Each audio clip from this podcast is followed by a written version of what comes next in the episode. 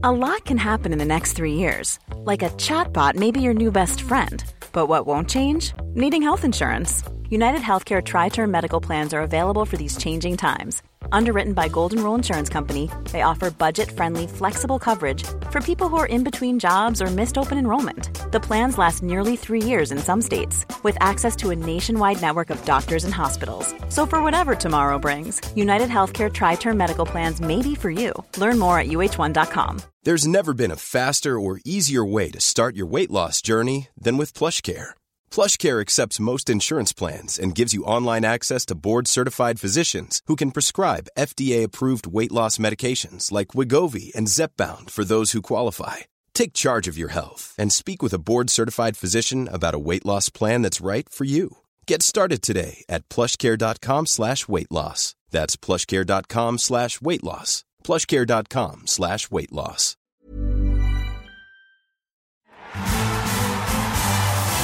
The Best in the World podcast with Richard Parr.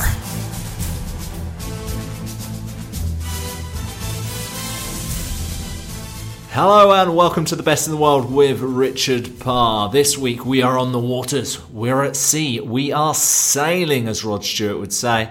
And we are talking to the 1992 and 1996 Olympic sailing gold medalist, Theresa Zabell. In 1992, Theresa won gold with Patricia Guerra, and in 1996 with Begoña Via-Dufresne. Theresa also won 5 world titles during her amazing career. In 1994, named the World Sailor of the Year as well. An incredible career that she has had. Since then, she's worked in the European Parliament. She has also been a vice president for the Spanish Olympic Committee and is now running the foundation Ecomar. We'll put links to all of them at the end of the podcast notes, and Theresa also explains where you can find out more about her and Ecomar at the end of the conversation. Really interesting chat with Theresa. One of the most important things, I think, in this conversation is when she talks about the disappointment of not being selected at the 1988 Seoul Games and how that actually propelled her to her later success. All of the talk about Ecomar and how she is helping encourage kids not only to sail but to think about the environment. That's a really good part of the conversation. Plus, we talk about how it is working with other sailors and building a team together, as well as the side of the sport which a lot of athletes have to think about, and that is raising finance and raising sponsorship. All that is included in today's Best in the World with Theresa Zabell. Just before we get to the conversation, I want to remind you we are now part of the Sportacino network. Please like our Facebook page, facebook.com/Sportacino. Also, follow us on Twitter @Sportacino. And of course, all of these podcasts from The Best in the World, plus our episodes for our videocasts, are at sportacino.com. Please go and check that all out. Also, we're on YouTube. Subscribe to the YouTube channel, people. All right, that's enough plugs for the moment, but let's get started with our conversation with the Olympic sailing champion, Theresa Zabell. The Best in the World podcast with Richard Parr.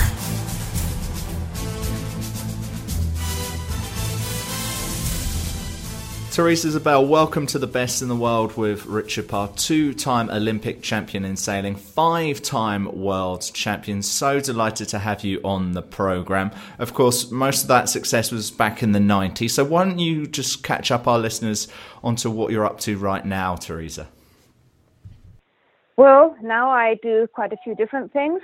When I gave up Olympic sailing, I started a foundation, which is called Ecomar, and we work especially with children, trying to get them into the world of sailing and also other nautical sports. And we do this, to get them enjoying water sports, but also to involve them in the marine world, in the marine environment, and educating them in how to look after our planet, basically, through marine sports. Mm. And I also work to earn a living because the foundation is fun. I give a lot of conferences. I do consultancy work with different businesses in Spain and abroad, and I'm on a few boards of different foundations, businesses related to sports world. So yeah, I don't get bored, I can assure you. It sounds very busy. Do you still keep a similar routine as to what you may have kept when you were competing, as far as like morning routine? My routine is a bit more hectic, I would say, because I travel a lot. I used to travel a lot for sailing, but when I sailed, maybe my routine was a bit more... I kept more to a timetable, because I used to wake up in the morning, go and do my physical training, and then I would go and do my sailing training. So I had a bit more of a time schedule. Now, because I travel so much due to my work, my schedule is a bit more hectic. So I find it more difficult to abide to a timetable. But yeah, even so, I always try and keep to as much of a routine as possible, trying to do my physical workout, even though I may be in different places, either here in Madrid, which is my hometown at the moment, or elsewhere. And I still try and keep to my diet as much as possible, and try and do a healthy lifestyle, which is really, really important for those of us that have been top athletes. Well, fantastic. We're going to go into a bit more detail on a few of those things as we go through this podcast. Are you doing much sailing now, Theresa? I don't do any competitive sailing. I would love to, but the truth is that I really don't find time for it, because all my spare time is basically dedicated to the activities we do with my foundation. And so as all of this is associated with children, then I normally spend all my spare time sailing with them. And this is pretty much basic initiation level sailing. So it's great fun. I sail with kids, sometimes with disabled children or even disabled youngsters or adults. And yeah, it's great fun, but it doesn't really do much competitive sailing because I just basically don't get the time to do so. Did you have like an official retirement of competitive sailing, or did it just phase out? No, it pretty much phased out after a time in '98. I decided that I wanted to have a break. I had a daughter; she was 1.5, and I realised that in that year and a half, I had gone back to competitive sailing, and I'd hardly sort of seen her in that year and a half. And so I decided that I was going to have a year off and dedicate a year to Olympia, and to basically, you know, make the most of her. And so I did that. The truth is that in that year, I got involved in other things. It's when I created my foundation.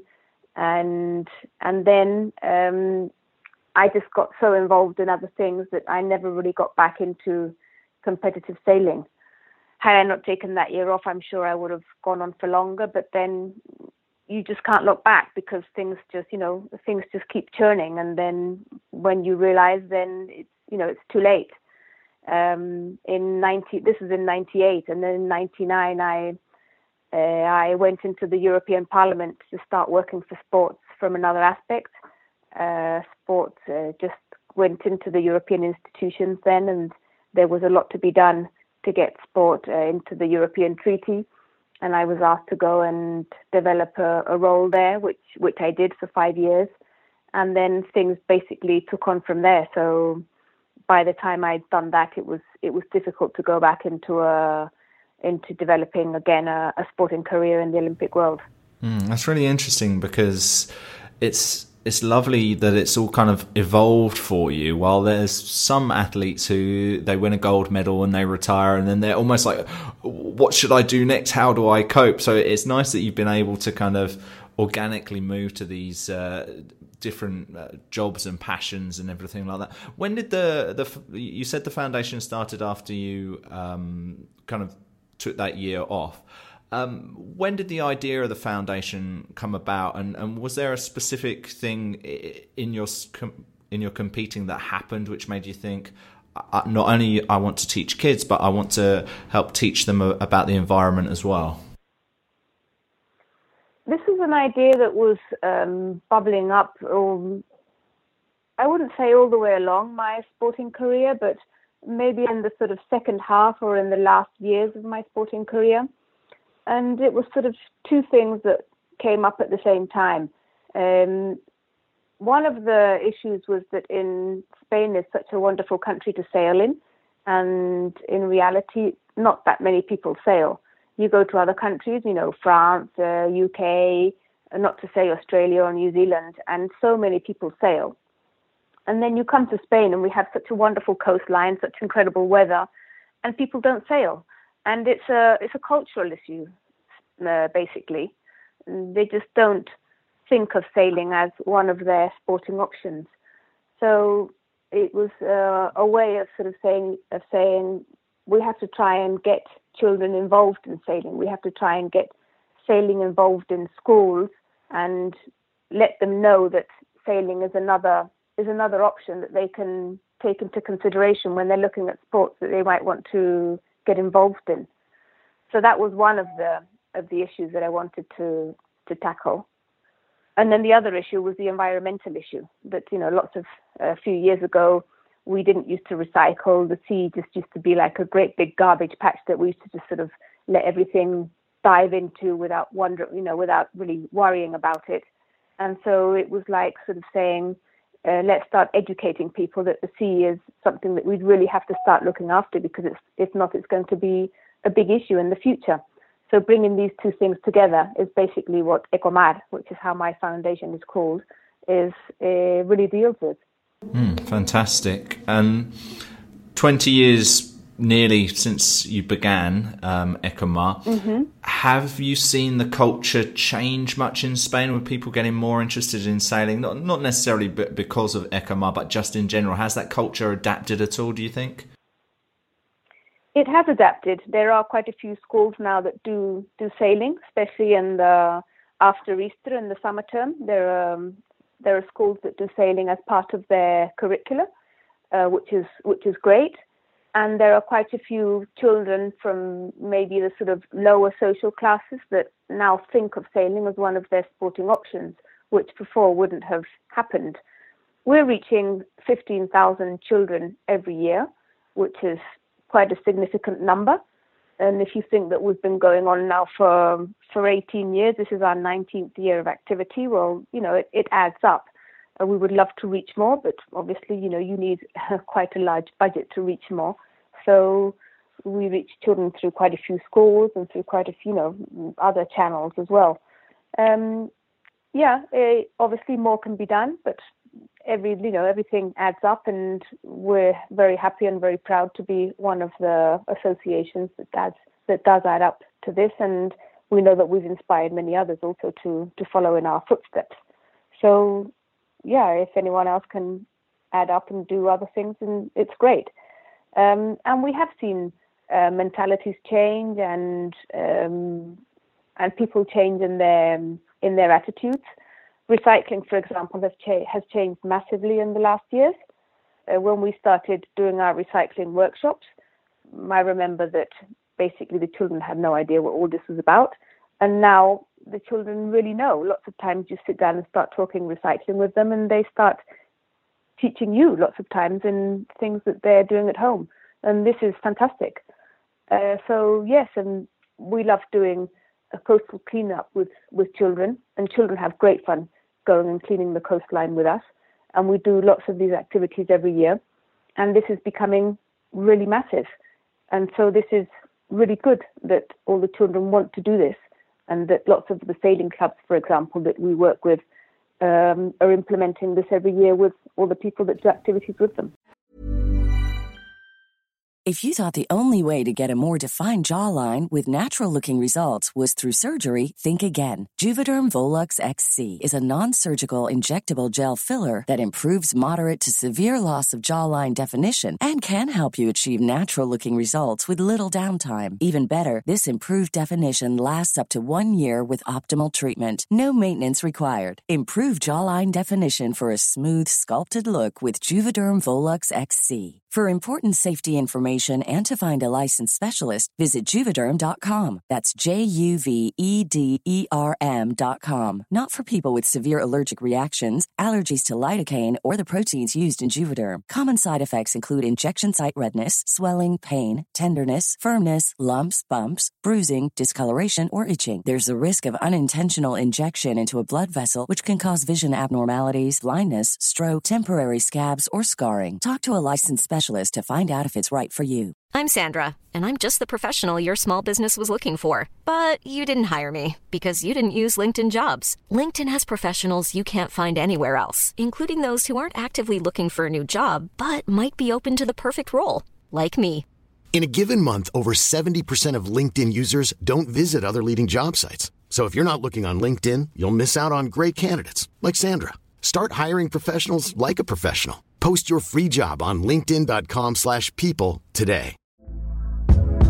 Hey there, it's Michelle Norris. I'm host of a podcast called Your Mama's Kitchen. When I travel, I'm usually looking for a way to find a taste of home when I'm not at home. And one of the things I love to do when I am at home is entertain. And Airbnb allows me to do that. When I was in California recently, I rented a house that had a great kitchen. And when we were sitting around the table, we're all thinking, we're in someone else's house. Someone could be in all of our homes as well.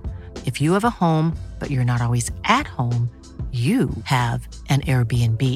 Your home might be worth more than you think. Find out how much at airbnb.com/host.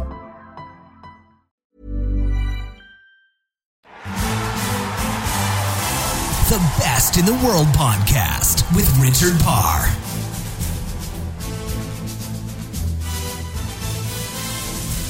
More from Theresa in just a moment, but I want to tell you that today's show is brought to you by Audible. Audible is one of the leading suppliers of audiobooks in the world. 180,000 titles for you to choose from. I'm just about to listen to Andrés Iniesta's audiobook. I'll let you know if it's any good in future episodes. I'm really looking forward to it. One of the greatest players in football history, of course, guided Spain to victory at the 2010 World Cup, as well as European Championships in 2008 and 2012. Also won many titles for Barcelona. I'm really interested to hear his thoughts on football and more about his career and life in general using Audible. And you know what? You could download that book for free. All you've got to do is go to audibletrial.com/best. That's audibletrial.com/best. And you can check out their service for 30 days for free. And that includes one free download, which could be that book by Iniesta. Go and check it out. That's audibletrial.com/best. All right, from one Spanish great to another, let's return to the conversation with Theresa Zabell. The Best in the World Podcast with Richard Parr.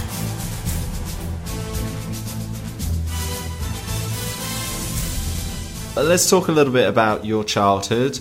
From what I've seen, you were born in Ipswich but moved to Spain at a pretty early age. When did you first get started in sailing yourself, Theresa?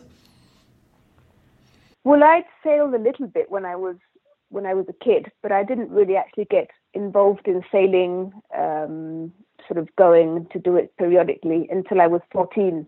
There wasn't really a sailing club in the little village where I grew up. That I could go and do it periodically until that age. So although I had sailed a little bit before that, it was really, really very insignificant. So I actually started sailing, sort of going every weekend when I was 14. And when did you realise that this is something you were good at and that you wanted to kind of take to the next level, rather than just, oh, I'm having a bit of fun, that you realise, okay, I could be going for world titles, Olympic titles now? Well, when I started sailing, it was, in 6 months, I realised that was going to be a sport that I really wanted to develop. Oh, wow. I wouldn't say professionally, but yes, that I really wanted to dedicate a lot of time to, because I just fell in love with it. So I really started doing it at a, I wouldn't say at a high level, but yes, dedicating a lot of time to it. All my weekends I was down at the sailing club and I was sailing all the time, not during the week because I was obviously at school and I didn't have time to do so.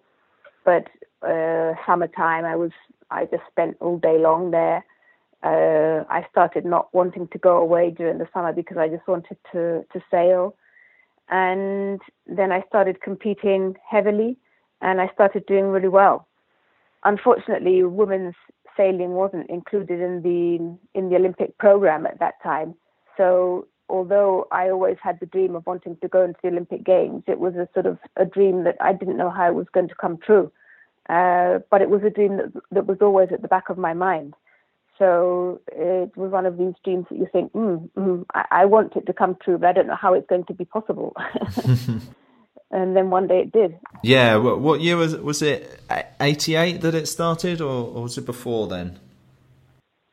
No, 88 it started in the Seoul Olympic Games, but I didn't make it to the Games until 92. Why didn't you make the Games in 88? Was it just a bit too early for you at the time? No, actually, as far as age is concerned, because I was 19 then, I should have made it to the Games in Los Angeles, but the women's sailing wasn't included in the program in Los Angeles because I was performing at a really high level by then. So then after Los Angeles is when they included women's sailing in the Olympic program for the next Games for Seoul. So I started sailing the boat that they chose for Seoul, and I started doing really well. And in fact, the year of the Games of the Seoul Games, I was fourth in the World Championships, fourth in the European Championships. I actually could have won them both, but it just didn't turn out that way. So anyhow, it was still a great result. But in the trial process that we did here in Spain, I did really well also, but suddenly my federation decided to send somebody else, which is something that, quite honestly, I never understood, but that's just how things work out sometimes. And it was a really big letdown for me. And in fact, I gave up sailing for a few months, and it's probably the biggest sports crisis I ever went through. And not going to Seoul has been the biggest letdown I've gone through in my sports career. But then I overcame that and went back for the Barcelona Games. Yeah, and of course, great success there. We'll talk more about Barcelona in just a moment. Why do you think they didn't select you? And was there any appeals process or anything like that?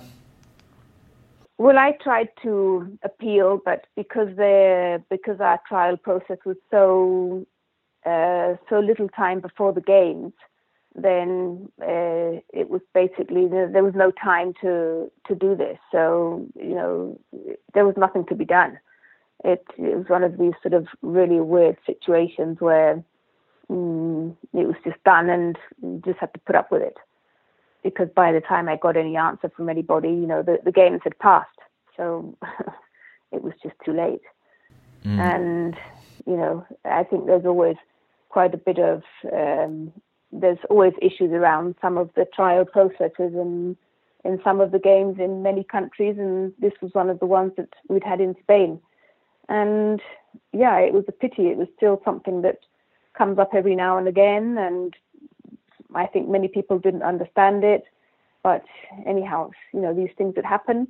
And looking back on it now after many, many years, well, I think it's something that, although it was very unfair and I still don't understand why it happened, I do think it made me stronger for the rest of my sports career, and that helped me probably to become the athlete that I came after that, and helped me to win everything I won, in the future. And so, well, you have to look on the positive side of things and not bask on the negative side, because it doesn't take you anywhere. Yeah, it's interesting. On the podcast a few weeks ago, we had Emma Snowsill, the triathlon Olympic champion from 2008, and she went through a similar process both in 2004 and 2012, and it did actually help propel her and make her perform better. You said you took a few months off there, Theresa. Mm-hmm. What then kind of reignited your passion and your desire to go for the next cycle, to go for 92?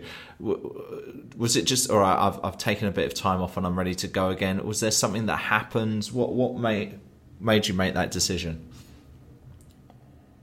Well, at the beginning, you sort of think, oh, it's really not worth it. It's such a big letdown. I'm not prepared for this. You know, you feel really annoyed. So you just think, I'm giving it all up. But then, you know, you calm down and you think, you look at it in a more analytical way. And then you think, well, the next games are in Barcelona. It's only 4 years' time, or 3 years and 10 months or 8 months or whatever's left. And you think, well, it's an opportunity that, you know, I've been preparing for this for years. It's always been my dream to go to the games. Especially in my case, that the games were going to be in my country, which is a great opportunity that not that many athletes have. And so you think, well, you know, let's not let one of these stupid decisions get in the way of blocking my personal dream. And so you think, okay, let's just set it all aside and go for it again. And then I think, you know, you just come to terms with whatever happened. You think, okay, let's push it aside and let's go for it, because in the end, you have to admit that what's in front of you is a wonderful opportunity that's not going to come back. So you don't want to let it escape.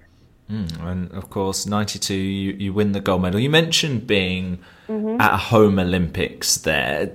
Does that make a difference in your performance in any way, do you think?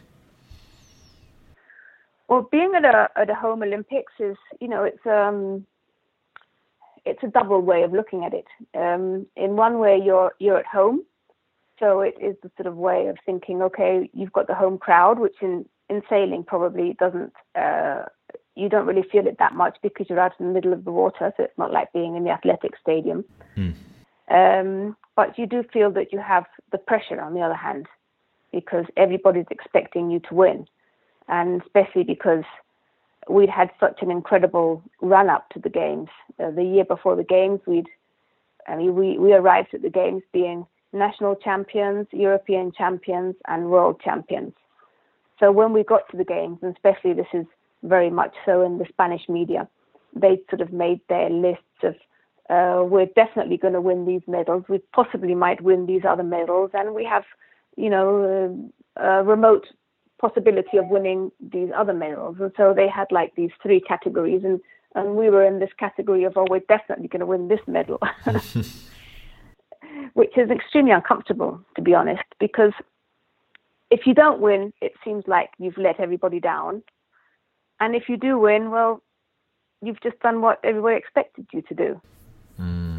And we started in Barcelona with a terrible result the first day, because we had a disqualification for an over the line, which, to be honest, wasn't even ours. It was Estonia that was over the line, but they wrote it down as EST for Spain instead of EST for Estonia. And we never got that sorted out.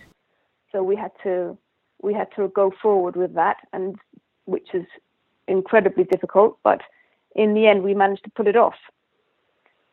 And, you know, this was an incredible burden and very, very difficult to go forward with that. But anyhow, the pressure on us was immense, but we managed, which is the great thing. However, having said that, if somebody had come up to us the first day after that awful first day and said, we'll offer you a medal and it can be bronze, we would have signed. Oh, well, I'm glad you didn't.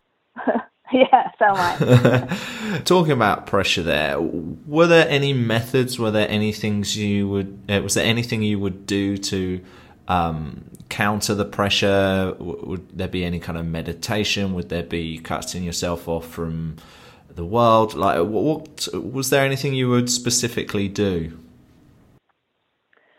Well, this was 25 years ago. This year it's going to be Barcelona's 25th anniversary. And things were quite different then to what they are now. I mean, now all the athletes are sort of really connected to the world with WhatsApp, Instagram, Twitter, and all these things that they have a lot of these kind of pressures that obviously then we didn't have any of all these things because that didn't exist. You know, we didn't even have mobile phones. So it was very different in that kind of aspect. And everything was a lot simpler in the way that, okay, we had a great team, we had a great coach, but we didn't have a psychologist in the team, or we didn't have a massagist, or we didn't have any of these things, because even though we had everything that we thought we needed, we didn't have a budget for any of these things that I just mentioned. And it's not that the Spanish had a bad team, it's just that I think every team was basically like we were. And now you see the teams, and I've been going to the last games because in between other things, I've been vice president of the Spanish Olympic Committee for 8 years, and it's been one of my responsibilities. And things have progressed a lot in that sense. So they do have all these tools that they can use in their advantage that 25 years ago we didn't used to have. We had a great chief of the Spanish Olympic sailing team who was a great guy. He was a doctor, and he dedicated a lot of his time to us.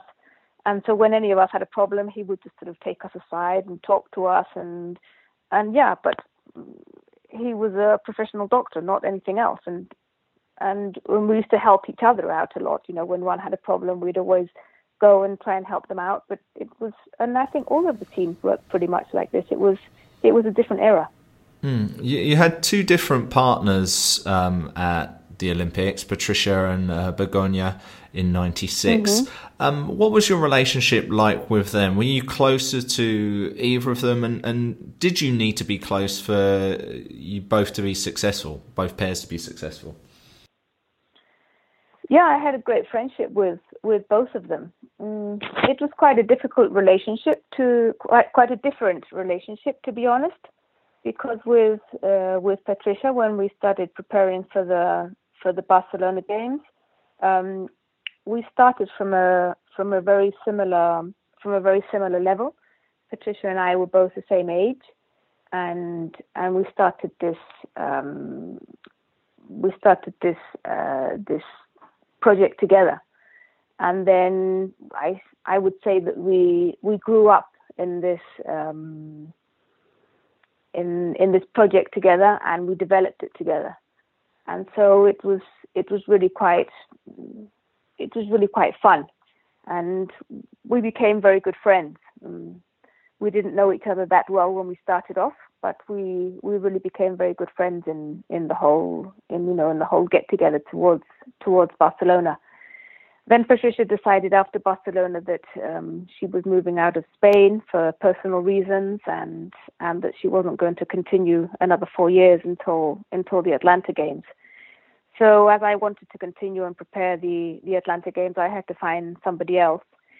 And finding somebody else at that level in Spain was just impossible because it didn't exist.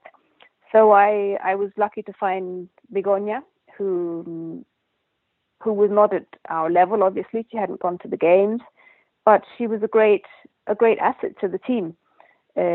I had to dedicate quite a lot of time to be able to bring her up to the Olympic standard. But the effort that Begoña put into the team was massive, so it was really great to have her in there. And we became very good friends also. And this is great because you don't always become good friends with the person you're sailing with. And it's really great if you do, because you spend so much time together, traveling around and being on the circuit and living in the apartment and traveling by car. And so it makes it so much easier if you do get on with the person that you're sailing with. So that's really great. And both of them are really great people. So that makes it so much easier. Wonderful, getting to enjoy your success with people you enjoy their time with. That's superb. I know we're running out of time. I just want to get a couple more questions in. You subsequently started your own private team and kind of had to find sponsors for that. Of course, in various different sports, that can be a very difficult thing for athletes to go about. How did you find that? And was there a process you went that you did to try and get sponsors? Yeah, after Barcelona, it was quite a curious process because. You know, when the games finished here, it was as if the world had finished in the sporting world for a few months. Then everything sort of regained its normal momentum. But for a few months, it was as if the world had finished. And wanting to do something in the sporting world, people would sort of look at you, sort of saying sports. But that finished on the 4th of July when the games finished. You know. So you'd go back to the companies and sort of say, no, but I want to continue. No, there's another Olympic Games in 4 years' time, Atlanta, and they would look at you sort of as if you were gone crazy. But yeah, after a few months, everybody became active again, and they started becoming enthusiastic. And yeah, I found that everybody became really great, and I found quite a lot of support. Especially private support, and I was lucky enough to find really good sponsors that supported me to go to Atlanta, and we created a really great team. So it was great to get there with the private support, and then after some time the public support came on board as well. It took some time to regain the momentum that they'd lost after Barcelona. But the good thing is that everything that was put in place for the Barcelona Games, even though it took a few months to get in place again for the future, it is still now in place after 25 years and it's still working. So I think this is really positive for Spanish sport. Yeah, no, that's absolutely fantastic. Well, it's been so good to talk to you, Theresa. Thank you so much for giving us the insight of a two-time Olympic champion, five-time world champion. Just before you go, why don't you tell us where we can find you on social media and also where we can find and learn more about Ecomar, please? Well, Ecomar can be found on our website. It's www.fundacionecomar.org. And we're also on Twitter, on Instagram, and on Facebook with fundacionecomar.org. And my personal webpage is tzabell.org. And I'm also active on Twitter, Facebook, and Instagram with tzabell.org. So happy to welcome everybody there, and thank you very much also. It's been a real pleasure talking to you. Yeah, thank you so much, Theresa. It's been so good to learn from you on this programme. Theresa Zabell, thank you for being the best in the world. Thank you. Bye. The Best in the World podcast with Richard Parr.